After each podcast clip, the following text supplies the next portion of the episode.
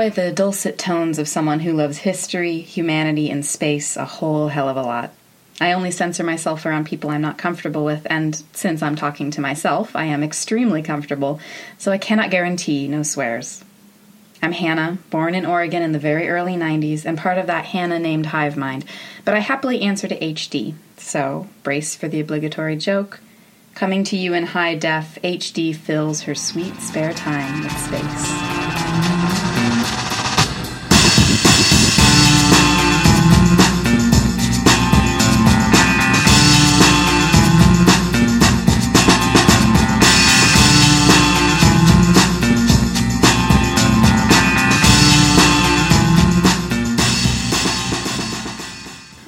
Write all of my episodes of this podcast in Scrivener.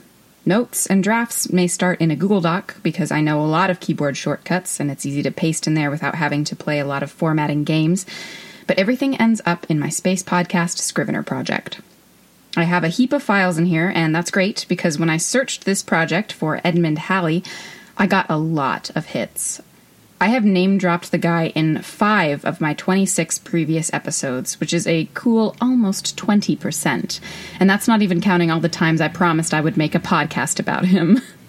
He came up in my second episode on cosmology for his work with comets, which provided evidence that things other than the planets can orbit our sun. I mentioned him in episode 6 for his Southern Star catalog, and went more in depth in the more recent episode 25 on stars of the southern hemisphere, talking about his observations on the island of St. Helena. He came up in episode 12 on latitude for his work with Earth's magnetic field and his sassy prank with Isaac Newton to steal and publish their colleague John Flamsteed's star catalog data to try and inspire astronomers to determine latitude based on astronomical observations. And finally, he came up during my last episode on the transit of Venus because he proposed the whole global study of the transit to determine the scale of the solar system. So, I've had a lot to say about him already. It just hasn't been in a dedicated episode about the man, the myth, the legend. I found a single biography of Edmund Halley in my library, and I have been slogging through it for a couple weeks now. It's hard. It's not a great resource for what I'm trying to do.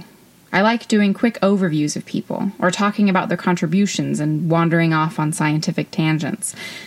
This book spends the first entire chapter setting the historical context, setting the stage, and name dropping a bunch of people I don't even know, but who were Halley's contemporaries.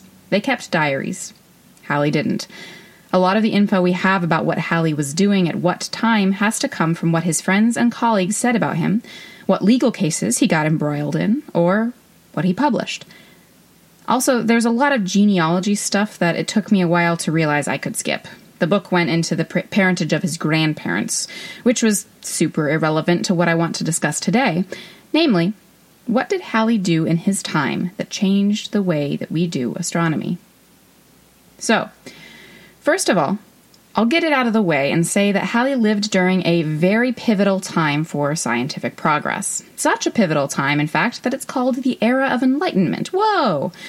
But, more interesting to me than the intellectual movement that he's now considered a part of, is the fact that he lived during a time when there were two calendars in place.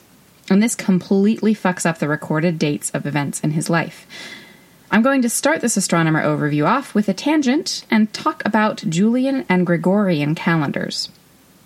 This came up a long time ago in this podcast history, but calendars are human made constructs for measuring time, and they can either follow the moon in a lunar calendar, or the sun in a solar calendar, or a combination of the two, which is a luni-solar calendar. In establishing a solar calendar, it is most important that month names correspond to the physical seasons, and this consistency is made difficult because the Earth takes 365 days and about six hours to orbit the Sun. Those six hours add up, and would slowly start to throw off how our 12 month calendar relates to the seasons if we didn't add in a leap day every four years. Over time, July would start to slip into autumn more and more, but adding a leap day keeps it all in check.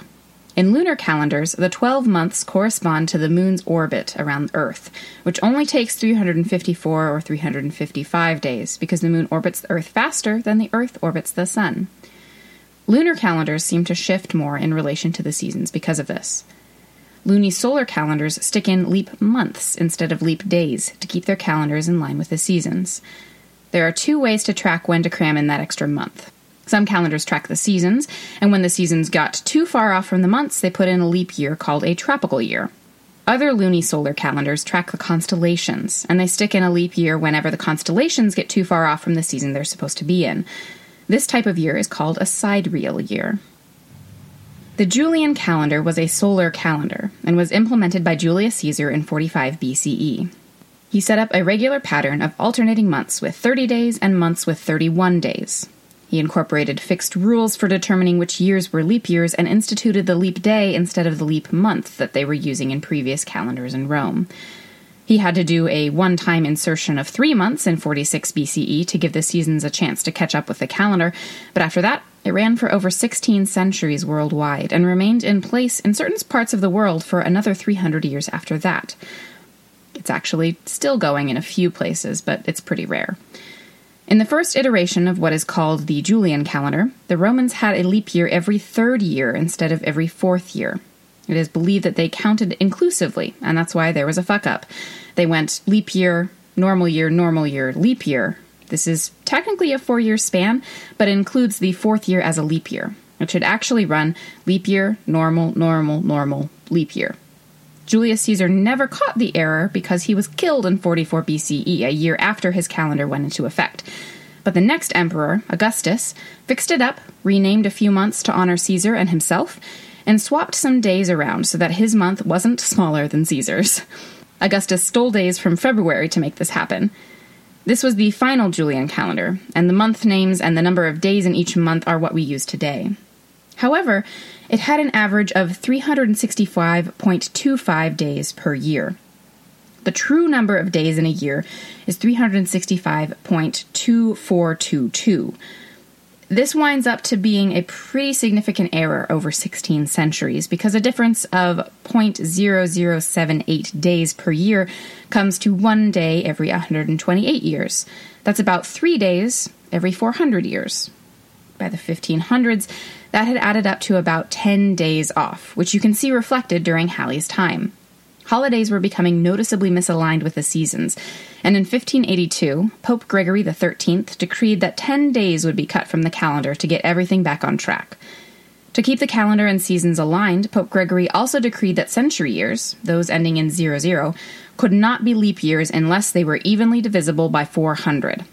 That means that every 400 years there would be three fewer leap years, which translates to three fewer days. This means that instead of shifting by one year every 128 years, like the Julian calendar does, the Gregorian calendar only shifts by one day every 3,030 years, which is much more manageable. Pope Gregory's third and final decree was standardizing when the start of the new year was. He set the new year to start on January 1st. Other areas had their own ideas about when the new year started. For example, England counted the new year as March 25th, but Pope Gregory standardized it in his calendar.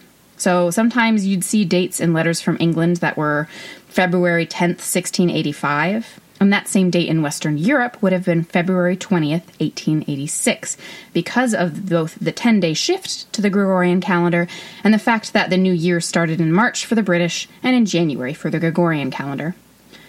The Catholic world obeyed Pope Gregory's decree, and Italy, Poland, Portugal, Spain, France, Holland, and part of Belgium made the switch that very year. The following year, in 1583, Austria, the rest of Belgium, and Catholic Germany made the change. They were joined by Czechoslovakia and Catholic Switzerland in 1584, Hungary in 1587, and Transylvania in 1590.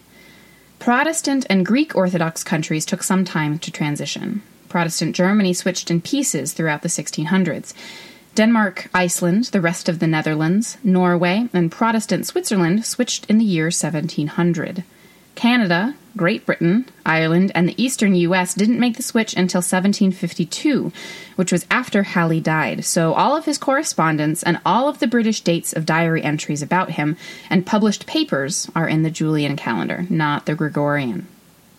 This means his birthday is different. The day he died is different from than what's written. It had a lot of effects on records of his life. They're all off by 10 or 11 days because there was a rising time cost for nations that waited to transition to the Gregorian calendar. In 1582, the correction needed was 10 days. Then the year 1600 was a leap year in both the Julian and Gregorian calendars, so nothing changed until the year 1700, when the difference between the calendars became 11 days. This kept compounding, too. In 1800, the error was 12 days, and in 1900, it became an error of 13 days, which will last until 2100 because 2000 was divisible by 400, and therefore a leap year in both calendars. There are still places on Earth that use the Julian calendar.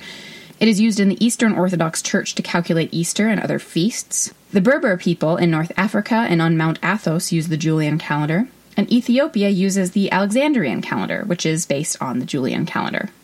So, now that we know that time is an illusion, I will also say that spelling is an illusion too. Halley spelled his own name differently throughout his life. It can be spelled Edmund with a U or Edmund with an O, in my show notes, you'll see that I decided to go Edmund with an O because I think it's the one that I've seen the most often in my research, but either is technically correct. Halley was also spelled various ways by him and by others. Whatever, it's all just different ways of representing sounds. Halley was born in Haggerston in East London. His recorded birth date is October 29th, which means his birth date in the Gregorian calendar is November 8th, 1656. His father, who was also Edmund Halley, was a wealthy soap maker in London. It did kind of suck to grow up in London around the time because Halley's childhood coincided with two major citywide disasters the Great Plague of 1665 and the Great Fire of 1666.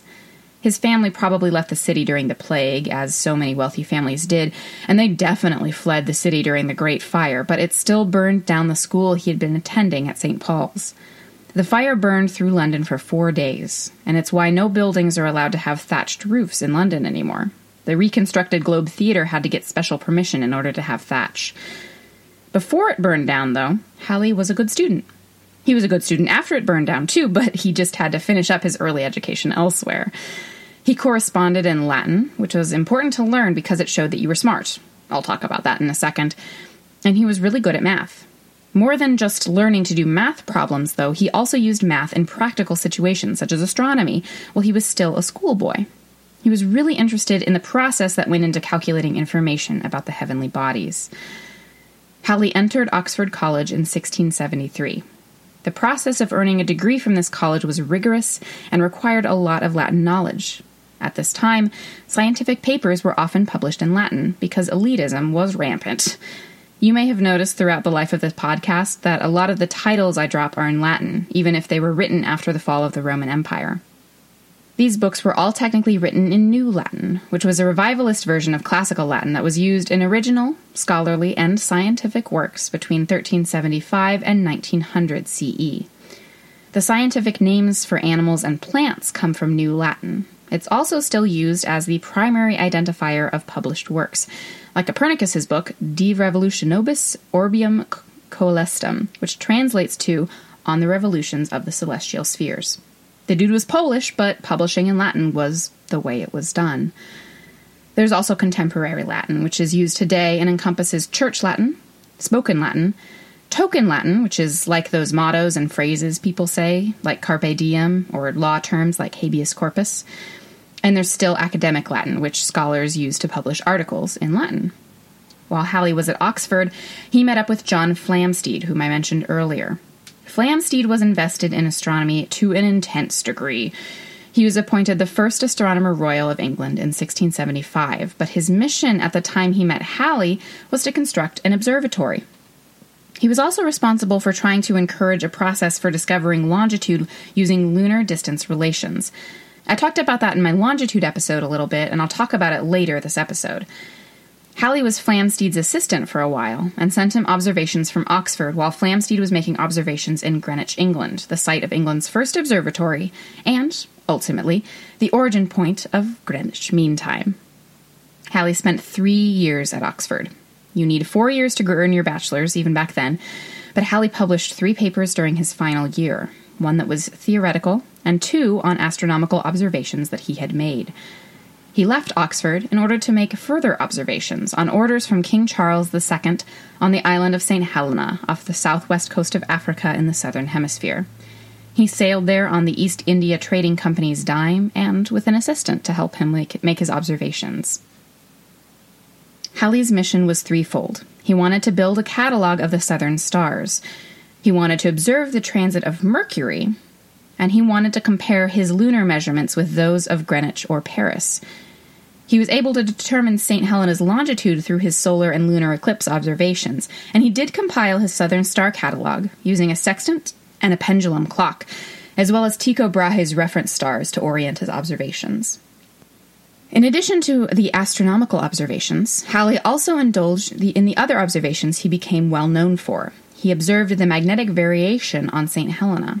This helped him discuss the global magnetic field in 1692.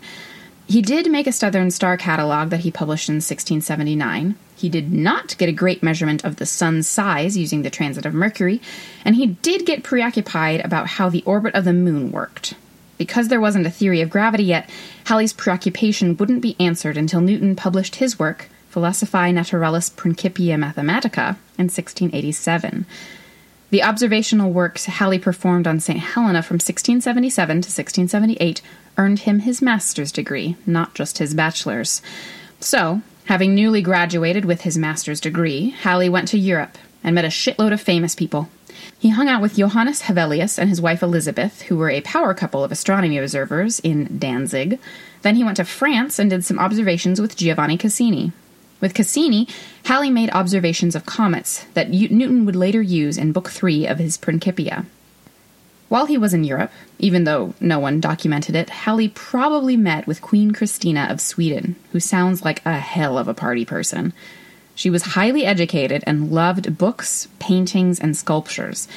She made a point of speaking with any scientists who passed through Stockholm so she could discuss religion, philosophy, mathematics, and alchemy, she was really headstrong, too, and refused to marry throughout her life. There's a lot of debate about what her sexuality and gender were because she really pushed back against the social structures of the time. Halley returned from Europe in, I think, 1682, and he was married within three months to a woman named Mary Tuke. He moved to a suburb of London and proceeded to make astronomical observations regularly until 1684, when his father disappeared.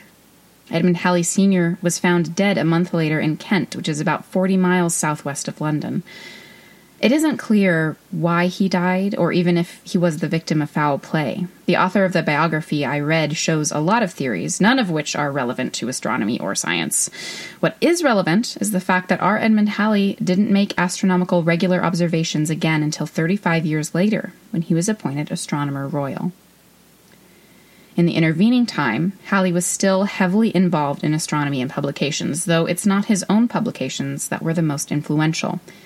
In August of 1684, a few months after his father's body was discovered, and while he was embroiled in legal conflicts with his stepmother over the divi- division of his father's estate, Halley got curious about proving Kepler's laws of planetary motion. God, that's kind of a random thing to fix on, but sure. He went to Cambridge to discuss this with Isaac Newton, but found that Newton had already solved the problem with Flamsteed's assistance in calculating the orbit of the comet Kirch, but he hadn't published a solution. Newton sent Halley the proof in a short treatise called On the Motion of Bodies in an Orbit. Halley read it, loved it, saw how important it was, and rushed back to Cambridge to get Newton to publish it. Newton expanded on it extensively and turned it into his Philosophiae Naturalis Principia Mathematica, which was published in 1687 at Halley's expense. The Principia was three books, published in Latin. The books each state, respectively, Newton's laws of motion, which are the foundation of classical mechanics, Newton's law of universal gravitation, and a derivation of Kepler's laws of planetary motion. Newton annotated and corrected his own copy of this first edition, and published an edition in 1713 and one in 1736. Between these different annotated editions, in 1728, an edition in English was also published. Some shit also went down for Halley in the years between the first publication of the Principia and the third edition. In 1703, Halley was appointed civilian Professor of Geometry at the University of Oxford and received an honorary degree of Doctor of Laws in 1710. He also made progress in his research. Comets were a big deal to him, to everyone at the time, really. And in 1705, Halley published Synopsis Astronomiae Cometicae, which used historical astronomy methods to support his hypothesis that comet sightings in 1456, 1531, 1607 and 1682 were of the same comet, which he predicted would return in 1758.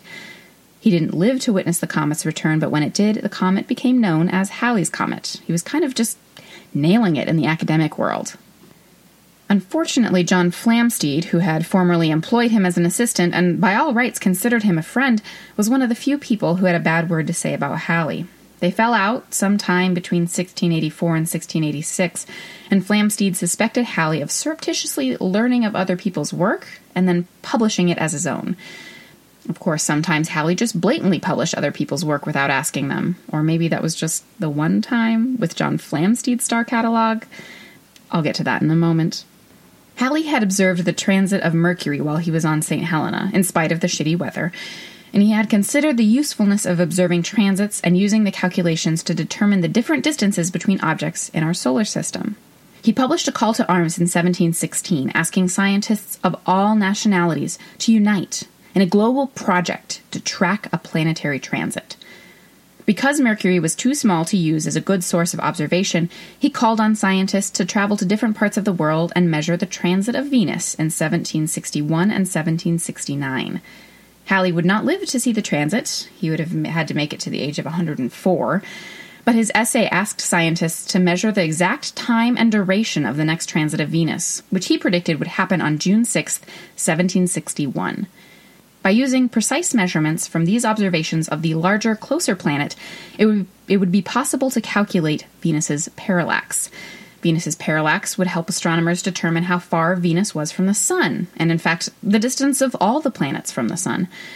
It worked out that way eventually, as I discussed in a previous podcast, and it was all because of Halley insisting that scientists around the world work together in this grand observational project. Halley was a fairly well traveled scientist of his time, and he understood the difficulty of navigating the high seas when you could know, at least approximately, your latitude but it was basically impossible to find your longitude reliably. A lot of people had published ideas, but Halley was frustrated by how few of them were astronomical in nature. To drum up interest in finding a solution to determining longitude using the stars, Newton and Halley stole Flamsteed's current star catalog data in 1712 and published their pirate edition to try and get some inspiration going on an astronomical level. Flamsteed found out, gathered up 300 of the 400 copies they'd gotten published and distributed, and burned them utterly furious they'd published his work without his say so. Halley had edited Flamsteed's star catalog entry in Historia Coelestis Britannica, which was a messy draft of what Flamsteed would eventually publish in 1725. I guess after he'd gotten everything as perfectly measured as he could in the 13 extra years between the illicit publishing of his star catalog and the official publishing of the Stellarum Inerrantium Catalogus Britannicus. The Historia Coelestis had the constellations numbered, while the, while the Stellarium did not, and these original so called Flamsteed numbers would continue to be used in some starter ca- catalogs for centuries. To get back to the problem of navigation, in 1714 a petition was brought before Parliament to fund a solution to determining longitude.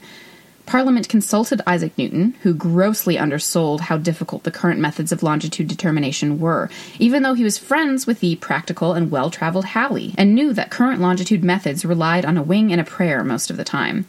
This all resulted in Parliament passing the Longitude Act of 1714. The Act offered a first prize of £20,000 for a practical, useful method that determined longitude to within half a degree. It offered £15,000 for a method accurate within two thirds of a degree, and £10,000 for a method accurate within one degree, which translated to 60 nautical miles, or 68 geographical miles, at the equator. Despite all their issues with each other, Halley succeeded John Flamsteed as Astronomer Royal. He took the position in 1720. In 1730, clockmaker John Harrison had Halley's support when he presented his longitude clock to the Board of Longitude. Halley knew the board would hate any idea that wasn't astronomical in nature, so he sent Harrison to a clockmaker who funded Harrison's research and innovations for the six years it took Harrison to build his ideal sea clock. Harrison's first clock, H1, was tested by the British Admiralty in 1736 and did amazingly well. Instead of accepting the praise he was given, and potentially the award, though, Harrison asked for and received funds to further tinker with H1, working to perfect it. When the board tested the resulting H2 clock, Harrison insisted on tinkering still more, and he ended up working on H3 for almost 20 years. But that's all discussed in my podcast on longitude in episode 12, and Halley didn't live to see the outcome of Harrison's third clock. He died in 1742. And I think that will be sufficient information on Edmund Halley's contributions to astronomy. They were extensive. He lived at a very pivotal time in astronomical history, and he exerted his influence in such interesting ways. He also contributed to quite a few other scientific fields in his time. The magnetic field stuff, which I've mentioned a few times this episode, and he tried to calculate the age of Stonehenge. He was off by a lot, but it was a novel idea to try calculating the age of an ancient monument using science. For the next episode, I'd like to discuss Stephen Hawking's theories of black holes and all of that, or I could talk about famous comets now that Halley has given me such a good segue. I've gotten a couple updates on astronomy progress from friends, including the discovery of 12 new moons of Jupiter. Thanks for that, Zoe.